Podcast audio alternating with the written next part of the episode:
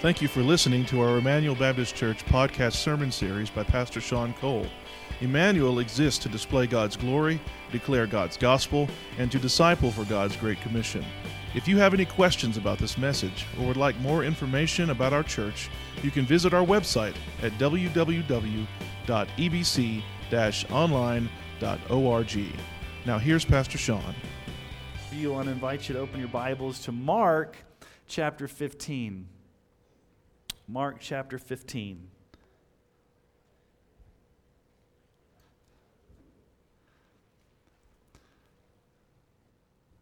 When I was in fifth grade, our boys' Sunday school class did a camp out on a big farm. This was when I was growing up in Texas. And there was a big farm, and us boys had a lot of fun out there. And this will date me, but we played A Team and Dukes of Hazzard and um, hide and go seek. And we played a bunch of, of games. And, and as we were running around out there, I came across this bundle of rebar, concrete wire. It was rusted, it was pointy, it was all bundled up together. And I made a mental note to myself I don't want to run into that. That looks dangerous. So it got dark. And so we started playing hide and go seek in the dark. And sure enough, I barreled around the corner at 100 miles an hour, and I forgot that that rebar was there. And so I tripped over it, and a pointed spike went right into my left knee, probably about four or five inches in. And thankfully, it didn't go in at a straight 90 degree angle because it probably would have hit the bone, but it went down. And so I'm sitting there and I'm yelling in excruciating pain. I had been pierced by something sharp into my leg, and I was yelling and I was screaming. And finally, one of the adults came and they pulled the thing out, which was painful, and pulled it out of my leg. And then I had to be rushed to the hospital. I had stitches and had a tetanus shot, and I still have a, a scar to this day on my leg. And many of you have probably had a type of injury where you screamed in excruciating pain. It was excruciating. You thought you were going to die. It was so painful. Yet, as painful as it was for this fifth grade boy, nothing compares to the excruciating and suffering and intense pain that Jesus, our Savior, endured on the cross. Next Sunday is Resurrection Sunday, Easter Sunday. So, next Sunday, we're focusing on the empty tomb, but today we're going to focus on the anguish of the cross. I think it's important for us to think about the cross this week leading up to the empty tomb next Sunday. So we're going to take a few weeks from the Gospel of Luke and just kind of get our hearts prepared for Resurrection Sunday. That's why we're going to be in Mark this morning. But I want to remind you of what 1 Corinthians 15, 3 through 4 says. Paul says, For I delivered to you as of first importance what I also received that Christ died for our sins in accordance with the Scriptures, that he was buried, that he was raised on the third day in accordance with the Scriptures. Now, this passage of Scripture is the heart of the gospel. It's the heart of the gospel, the death, the burial, the resurrection of Jesus for our sins according to the Scriptures. And so, what I want us to do this morning is I want us to ask the question how much do we actually think about the cross? I know it's a trite saying that we throw around as Christians all the time Jesus died for your sins. And we know that. And children grow up hearing that. But how often do we truly meditate on what Jesus experienced at the cross? How often do we fix our eyes, our gaze, our heart on what Jesus experienced in those dark hours when he was suspended on the cross? One of my favorite quotes from John Calvin is this. He says, In the cross of Christ, as in a splendid theater, the incomparable goodness of God is set before the whole world. The glory of God shines never more brightly than in the cross. So today, I want us to see the incomparable goodness of God in the cross. I want us to leave here this morning never seeing God's glory shine so brightly as it has when we look at the cross, the anguish of the cross. So let's draw our attention to Mark chapter 15. And we're picking up in the middle of the account, but Jesus has been flogged with a cat of nine tails. Probably a bunch of bone and a bunch of glass and a bunch of metal put together at the end of this leather strip, and he's been beaten and flogged. And Pilate has sentenced him to be crucified, to be delivered over for crucifixion. So let's pick up in Mark chapter 15. Let's pick up in verse 16. And the soldiers led him away inside the palace, that is the governor's headquarters and they called together the whole battalion.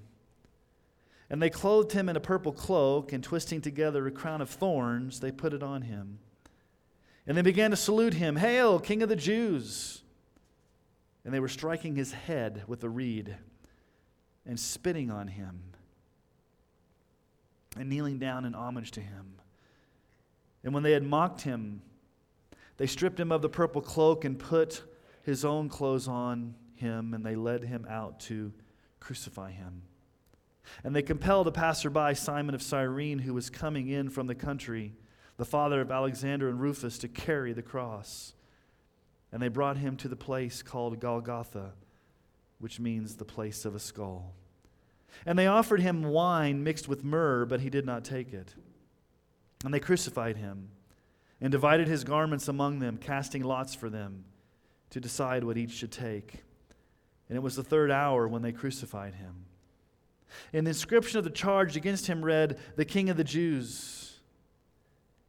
And with him they crucified two robbers, one on his right and one on his left. And those who passed by derided him, wagging their heads and saying, Aha!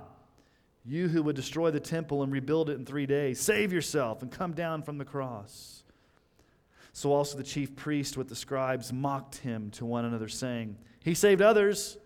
He cannot save himself. Let the Christ, the King of Israel, come down now from the cross that we may see and believe. And those who were crucified with him also reviled him. And when the sixth hour had come, there was darkness over the whole land until the ninth hour. And at the ninth hour, Jesus cried with a loud voice, Eloi, Eloi, lama sabachthani. That means, My God, my God, why have you forsaken me? And some of the bystanders hearing it said, Behold, he's calling Elijah. And someone ran and filled a sponge with sour wine, put it on a reed, and gave it to him to drink, saying, Wait, let us see whether Elijah will come to take him down. And Jesus uttered a loud cry and breathed his last. And the curtain of the temple was torn in two from top to bottom. And when the centurion who stood facing him saw that in this way he breathed his last, he said, Truly, this man was the Son of God. So, what I want to do this morning is I want to explore this passage of Scripture from three aspects or addressing three truths. And so, here's the first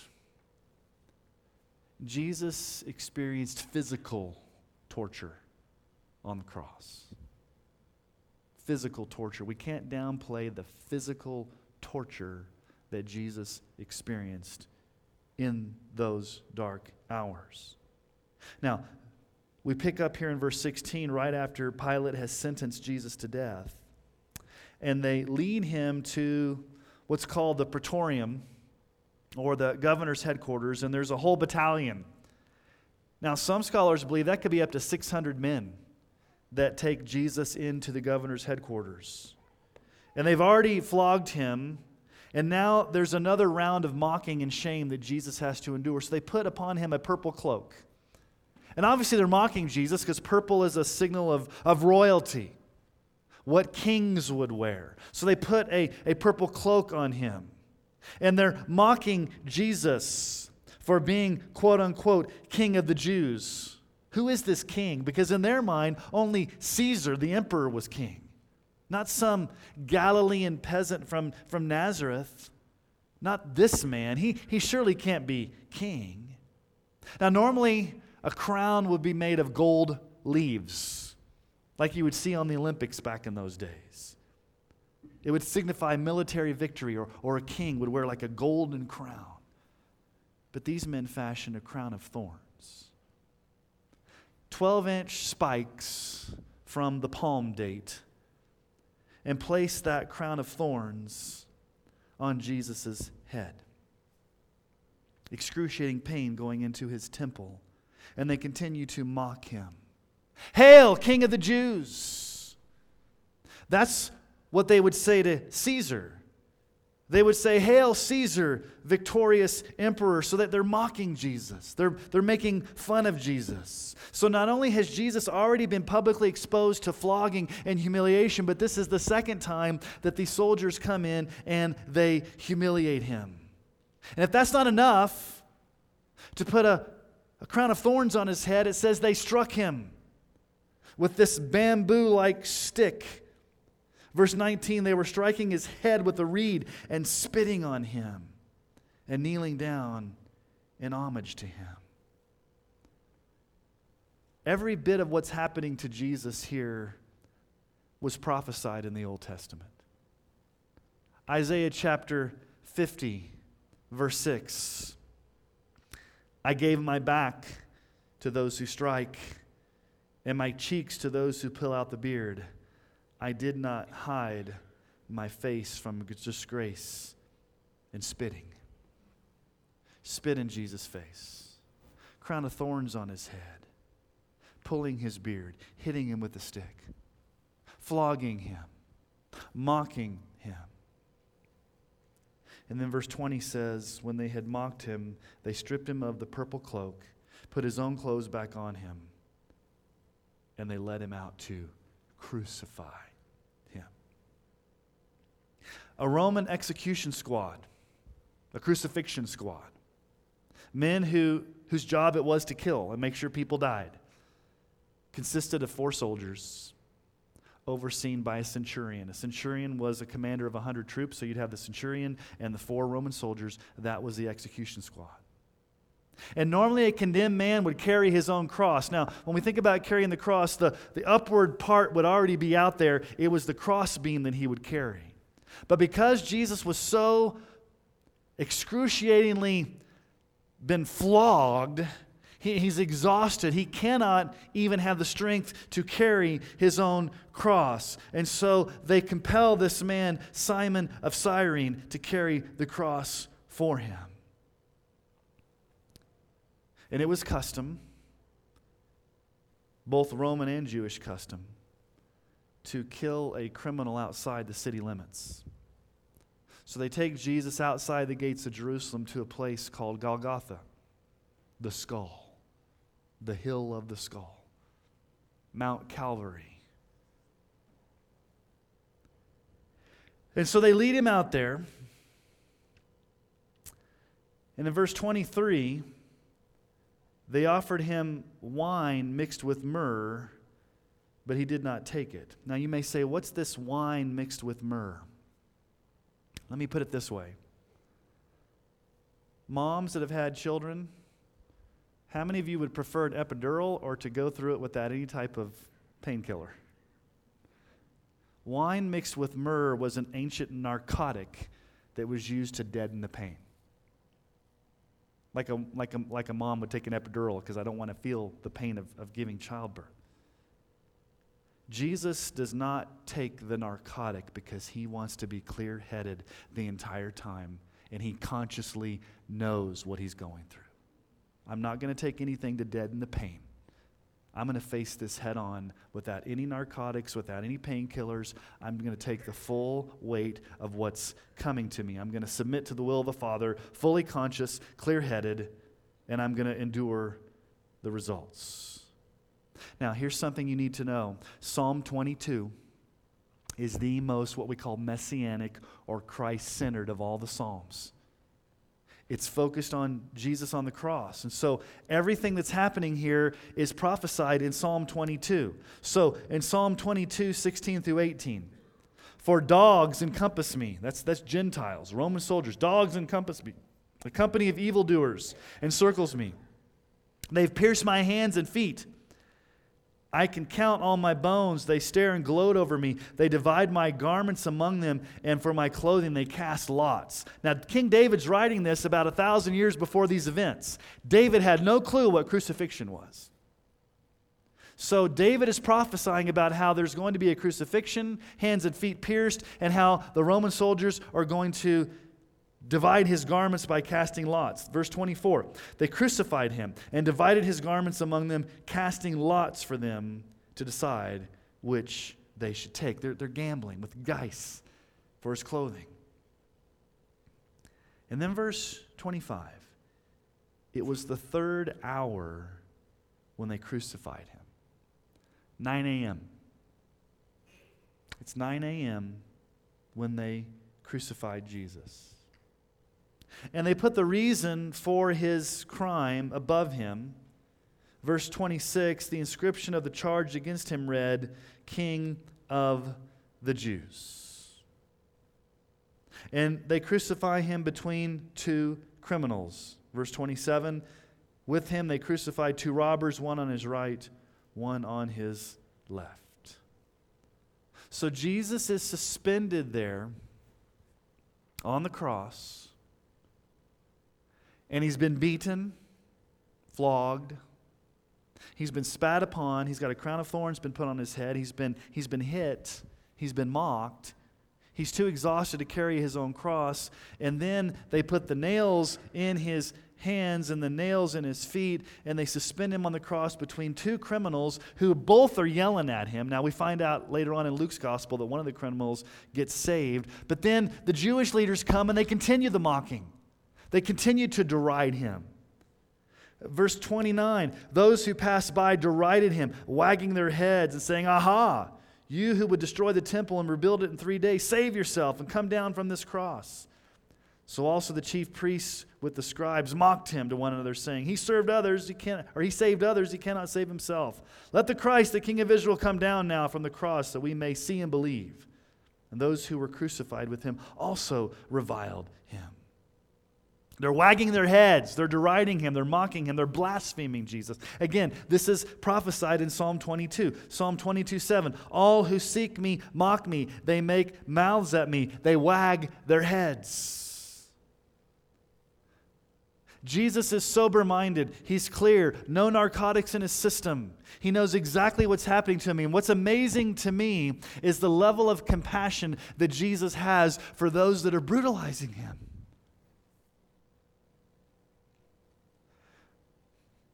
Luke 23 34. Jesus said, Father, forgive them. They do not know what they do. Father, forgive them. Now let's talk about crucifixion for a moment. Crucifixion was invented by the Romans, the most cruel type of execution you can think of. It was reserved for slaves, criminals, the lowest of low violent criminals, prisoners of war. I'm going to say this, and this is probably historically accurate. Most men were crucified naked in shame. But because of the Jewish sensibilities and decorum, Jesus probably had a loincloth on. And you're not crucified, the death is not by the nails in your hand and the nails in your feet. That's not what kills you. That just keeps you up on the cross so that you don't fall down. There's no major artery that's severed by having the nails go in your hands and the nails go in your feet. What happens is Jesus is stripped out there and he's almost naked and he's struggling to breathe. And so here's what happens with, with crucifixion you die of suffocation or asphyxiation. Here, here's what happens you kind of had to push yourself up with your legs to even breathe to keep, to keep yourself just even breathing. And so that would cause muscle spasms to happen in your legs, in your arms, in your chest. And then usually what happens was there's heart failure or brain damage because you didn't get enough oxygen to your brain. Either shock, suffocation, or asphyxiation is what really causes the death and crucifixion. So it is a long, excruciating, painful death. Do you know where we get the word excruciating? It's an English word, excruciating. It comes from the Latin word crux. The Latin word crux is the word cross. Excruciating. If you say excruciating and crucifixion at the same time, it sounds very similar. That's where we get the word excruciating from the cross. But God loved us so much that He sent Jesus to endure the excruciating cross. The physical brutality, the flogging, the beating, the whipping, the striking, the spitting, the crown of thorns, all of the physical torture that comes with crucifixion. But I want to remind you of something, and this is very important. Historically, thousands of people were crucified during Jesus' time. The two thieves on each side were being crucified. So, yes, it is painful physically. But there is something unfathomable about Jesus' crucifixion that sets it apart from every other crucifixion. You see, we don't call it the crucifixion per se, we call it the cross. Because there's something unfathomable that happened with Jesus that was more than just the physical suffering. Yes, he endured physical torture on the cross. And yes, we need to understand that. But let's look at the second thing this morning, which is almost unfathomable. Here's the second thing we want to look at Jesus experienced spiritual anguish on the cross. Not only was it physical torture, but there was a spiritual anguish that Jesus experienced. And it started all the way back in the garden when he sweat drops of blood. I want you to notice what happens here. Verse 33 And when the sixth hour had come, that's high noon, there was darkness over the whole land until the ninth hour, three o'clock. For three hours, there's darkness over the entire land. Now, you may say, well, maybe this was a, a solar eclipse. No, it wouldn't happen during full moons. Passover happened at full moon, you wouldn't have a solar eclipse. Well, maybe it was a dust storm that came up and just made, the, made it dark for three hours. No, this was a supernatural occurrence that God Himself orchestrates for these three hours. And you say, why darkness? Why darkness over the land? If you know your Old Testament, darkness is a symbol for God's judgment. As a matter of fact, what was the ninth plague right before the Passover? The ninth plague right before the Passover was darkness over the land of Egypt. Exodus 10:21 The Lord said to Moses, "Stretch out your hand toward heaven that there may be darkness over the land of Egypt, a darkness to be felt. In ancient Egypt, a darkness came over the land, a darkness that could be felt right before the slaughtering of the lambs. And they slaughtered those lambs and they put the, the blood on the lintel and the doorpost of the, of the home so that when the angel of death passed over, they would be protected. The wrath of God would not fall on those families because their firstborn would not be killed because they, there was blood. The angel of death saw the blood. But right before that judgment on Egypt, there was darkness. Right before Jesus, the true Passover lamb, dies on the cross and sheds his blood, there's darkness over the land. An ominous sign of judgment. Who's being judged? Jesus the guilty verdict of our sin is coming down on Jesus, the innocent Son of God, the pure, spotless Lamb. He's taking the judgment. Verse 34, we call this the cry of dereliction. At the ninth hour, Jesus cried with a loud voice, Eloi, Eloi, Lema Sabachthani, which means, My God, my God, why have you forsaken me? Notice what Jesus cries out. He doesn't say, My Father, my Father. Now, all throughout Jesus' ministry and his life, he had this intimate relationship and he called God his Father. Now, this doesn't mean that Jesus and God the Father somehow got separated or, or the Father is no longer the Father, but, but what Jesus is crying out is, My God, my God, why have you forsaken me? Psalm 22. It's the very first line of Psalm 22. My God, my God, why have you forsaken me? And what does it mean? What does it mean that he was forsaken? It means in those three hours of darkest, darkness, he was treated as if he was a sinner in our place. He was experiencing the wrath of God. He was becoming a curse for us. He was drinking the cup of God's wrath Mark 14, 36, just earlier in the garden, he said, Abba, Father, all things are possible for you. Remove this cup from me, yet not what I will, but you will. What's the cup that Jesus wanted removed? The cup of wrath. But he says, I'm going to take it. I'm going to drink it to the last drop. I'm going to take the wrath, the judgment of God. Galatians 3:13 Christ redeemed us from the curse of the law by becoming a curse for us. For it is written, Cursed is everyone who's hanged on a tree. He became a curse, he became a, a, a sin bearer. Listen to how Martin Luther comments on this verse. Pretty good insight from Luther. He says, quote, It was not that he himself committed these sins, but he received the sins that we had committed. They were laid on his own body that he might make satisfaction for them with his own blood. In short, our sin had to become Christ's own sin, or else we will perish forever. Our sin had to become Christ's sin because Christ never once did sin. But in those moments, all of our sin was placed upon him. All of our sin was credited to him, so that in those moments, God looked at him as if he had sinned, even though he had not, because he was carrying our sin.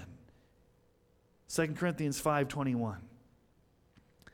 For our sake, he made him to be sin, who knew no sin, so that in him we might become the righteousness of God. Jesus was 100% perfect in thought, word, and deed, never once sinned. This is what shocks me. This is what, this is what is so unfathomable to me. I can't comprehend it. Think of Jesus never once ever sinning or experiencing sin in his life. Never once ever sinned. And yet, in that one moment, all of the sins of all of God's people come barreling down upon Jesus in one concentrated moment, and he experiences it like he's never experienced anything else before. Our sin was being transferred or credited to him, imputed to him. John Calvin says it this way When we behold, when we look at the disfigurement of the Son of God, we find ourselves appalled by his marred appearance. We need to think afresh that it is upon ourselves that we gaze, for he stood in our place. When you look at the bloody cross and see the disfigurement of Jesus, Calvin says, you're looking at yourself because you should have been there and Jesus died in your place. This is called penal substitutionary atonement. And a, a, key doctrine of the faith that's under attack today penal substitutionary atonement. atonement. Some people call it PSA for short penal substitutionary atonement. Let me just give you the three words there. What do they mean? Penal. Jesus was literally penalized paid the penalty for our sin. What's the wage of sin? The wage of sin is death. Romans 6:23. For the wages of sin is death, but the free gift of God is eternal life in Christ Jesus. Jesus had to die our sin. He had to pay the penalty. Substitutionary. So penal, he was penalized, he paid the penalty. Substitutionary means he did it in our place. He was our substitute. He did it where, where we should have been the ones hanging on the cross, but He died there. And then, third, atonement means that Jesus literally died. He literally poured out His blood. He literally, physically shed His blood on the cross for us. As Isaiah prophesied 700 years before Jesus died. Isaiah 53, 5 through 6.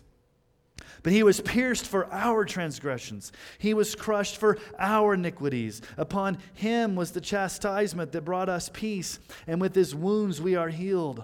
All we like sheep have gone astray. We've turned everyone to his own way, and the Lord has laid upon him the iniquity of us all.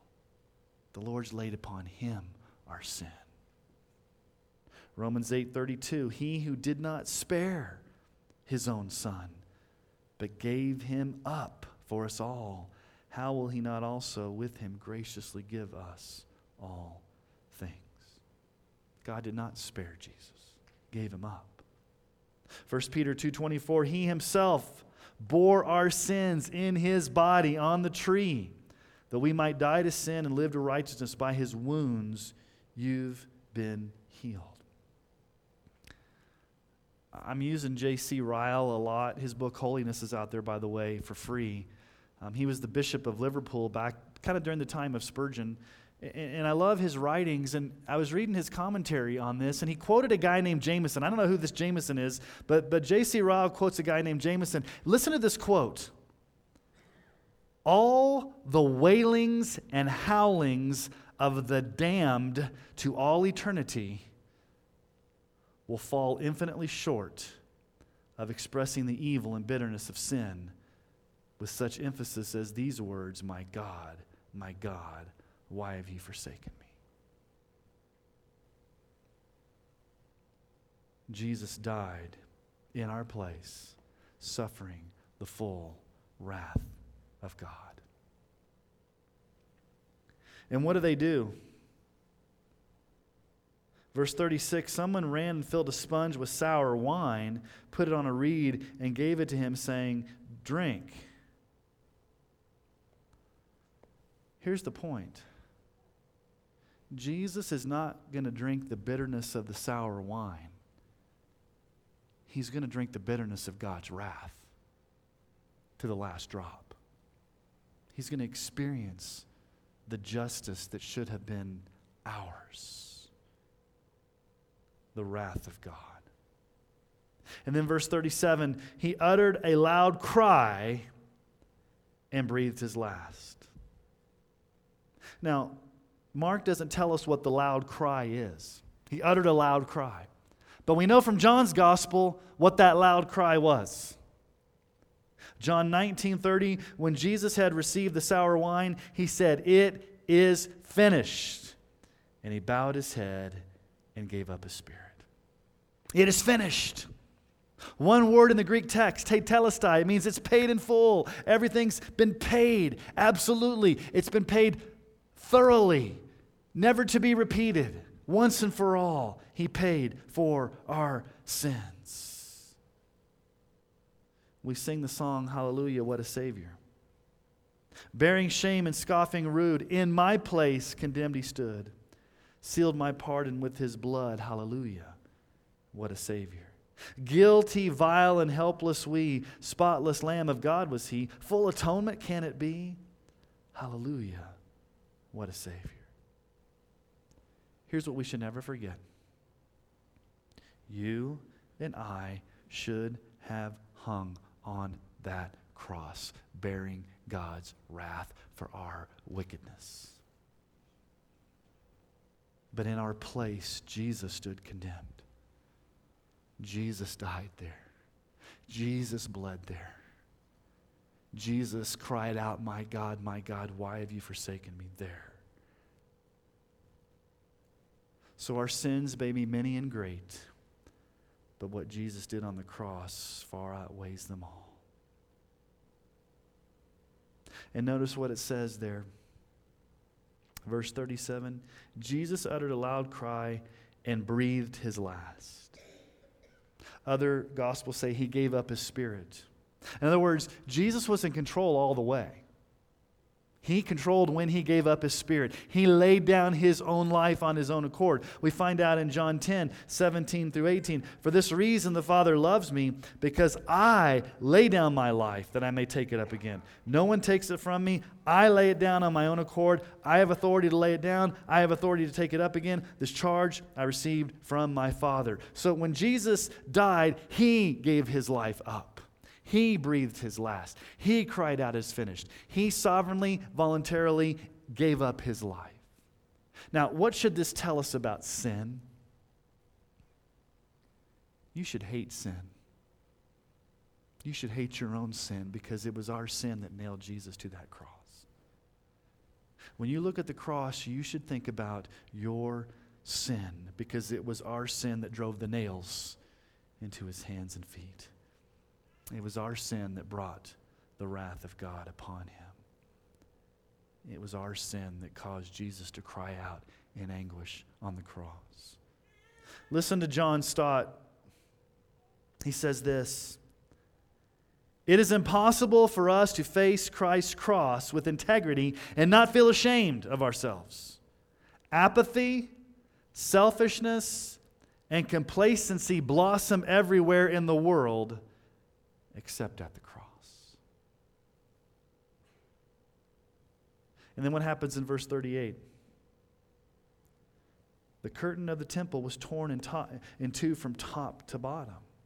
Now, we could spend a lot of time talking about this, but just briefly, why did it tear from top to bottom? God's doing this. It's a way of opening up a brand new way to God. No longer is it through the sacrificial system. Now, this is symbolic of saying we have direct access to the Father through Jesus as the only way. John 14, 6. Jesus said to him, I am the way, the truth, and the life. No one comes to the Father except through me. Jesus experienced physical torture on the cross physical torture. But more importantly, Jesus experienced spiritual anguish on the cross. So we have one more thing to think about this morning. The third aspect, and it's actually a question. Third, what's your response to Jesus' death on the cross? What's your response? Well, let's see a response of someone who was there. Look at verse 39. And when the centurion who stood facing him saw that in this way he breathed his last, he said, Truly, this man was the Son of God. The centurion makes this confession of faith. Truly, this is the Son of God. Now, think about all the previous bystanders and people that had come by, person after person, the, the, the, the, criminals railing at Jesus, the religious leaders blaspheming him, all of the things that were going on. This centurion saw it from beginning to end. The centurion saw the trial, he saw the beating, he saw everything. He saw the execution, he saw it all to the very end. And notice what he says Truly, this man was the Son of God. That's an interesting statement. This man was the Son of God. Do you know at Jesus' baptism and at Jesus' transfiguration, God the Father says, This is my beloved Son. So the Father says, This is the Son of God. Do you know that when demons encountered Jesus, they knew he was the Son of God? Every time a demon sees Jesus, they're always saying, What are you coming to do with us, Son of God? Peter, when he makes that confession, when Jesus says, Who do people say I am? Peter says, You're the Christ, the Son of the living God. So, up to this point, God the Father has confessed Jesus as the Son, demons have confessed Jesus as the Son, and the apostles have confessed Jesus as the Son. But the centurion is the first person in the Gospels, besides those three, to make this confession, and it's a Gentile, it's a soldier. And notice what he says truly, truly this man was the Son of God. In other words, this is the truth. I've come to believe this as the truth. Do you believe the truth of who Jesus is and what he's done? Can you make this same confession? Truly, this is the Son of God. That he's the Son of the living God. He's the Christ. He's the Messiah. He's the Lamb of God. He's the Alpha and the Omega. Truly, this is Jesus, the Son of God. And what has this Jesus done? Well, he's died on the cross in our place. Do you believe the truth that he experienced the, the physical torture, but he also experienced the spiritual anguish? What's your response to Jesus? Is it like the centurion where you look at it and all you can say is, This is the truth? I can see no other thing but the truth. Truly, Jesus is the Son of God. Look to Jesus, look at the cross, and you see his perfect love on display. You guys know I love Spurgeon. One of these days, I'm going to preach a sermon from Spurgeon, and I'll plagiarize, but I'll tell you I'm preaching it. Listen to him. Trembling sinner, look to Jesus and you'll be saved. Don't say, My sins are many. His atonement's wondrous. Do you exclaim, I'm unworthy? Jesus loves the unworthy. Do you feel, I'm so vile? It's the vile Jesus came to save. Turn your eyes on the cross. See Jesus only. He suffers, he bleeds, he dies. Turn your eyes on the cross. See Jesus bleeding, suffering, and dying in your place. Be like the centurion and confess him as Lord. Truly, this is the Son of God. When you look on the cross, you will find Christ, a perfect Savior that can forgive all your sins, grant you eternal life, and give you joy immeasurable. So, everyone who calls upon the name of the Lord will be saved. And I can't take for granted that you're here today and that you've done that. Just because you've come to church all these years, maybe for the first time you've never called upon the name of the Lord to be saved. You've never truly seen the cross. You've never truly seen your sin. You've never really come to that point like the centurion where you say, In my heart of hearts, this is true. Truly, I'm placing all my faith in Jesus, the Son of the living God. Everyone who calls upon the name of the Lord will be saved. May we all leave this place seeing the glories of God in the cross of Christ. Let me ask you to bow your heads this morning.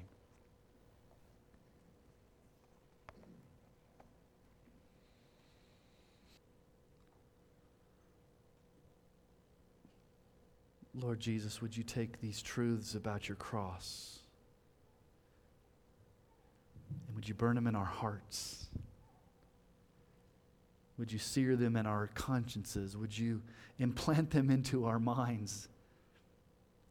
Would we this week leading up to Easter just truly meditate and think about the glories of Calvary, the beauty and wonder of the cross?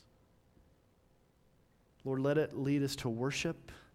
Let it lead us to repentance. Let it lead us to joy. Let, Lord, whatever you need to do in our hearts this week to prepare for the resurrection, would you do that? But for this day and this week, our hearts are focused on the cross. And then we come to next week where we focus on the empty tomb. So, Lord, give our hearts just that sense of joy and anticipation this week. And we ask it in your name, Jesus.